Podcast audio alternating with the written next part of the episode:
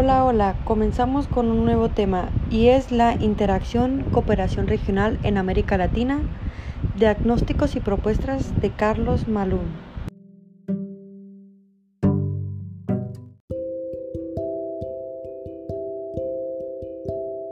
E iniciaremos el primer tema con el exceso del nacionalismo. Este surge en el nacionalismo, fue simultáneo al nacionamiento de las repúblicas latinoamericanas de comienzo del siglo XX. ¿Y cuál, ¿Y cuál fue la formación de las identidades nacionales?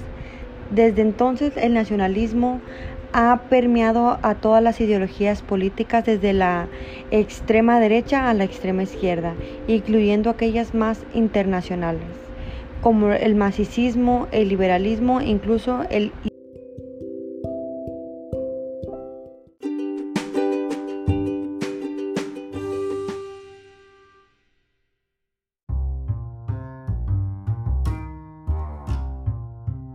Continuamos con la falta de liderazgo. La falta de liderazgo dificulta avances significativos en la interacción. Ninguno de los grandes países, Brasil y México, ha querido asumir los costes de liderazgo el proceso, argumentando, entre otras razones, los limitados recursos de sus gobiernos.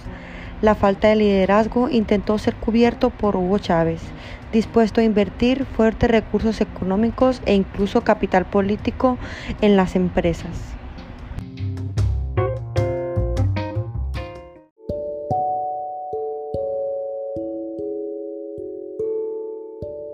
Y proseguimos con el impacto del libre comercio en América Latina.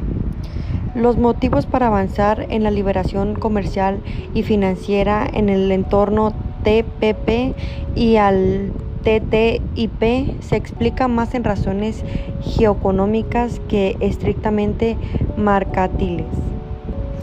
El papel mundial en China y su relación con los centros económicos tradicionales dominan la escena.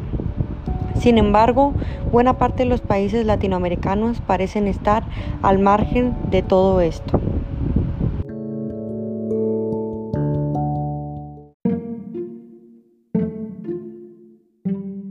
Y finalizaremos con el tema de las representaciones China, Rusia y otros actores extrarregionales y su impacto en interacción regional. En los últimos 10 y 15 años se ha visto una presencia cada vez más intensa de determinados actores.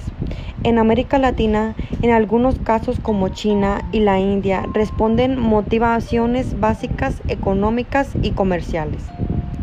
En otras, Irán las explicaciones tienen que ver con consideraciones políticas y sus enfrentamientos, al igual que el de sus el de sus socios regionales.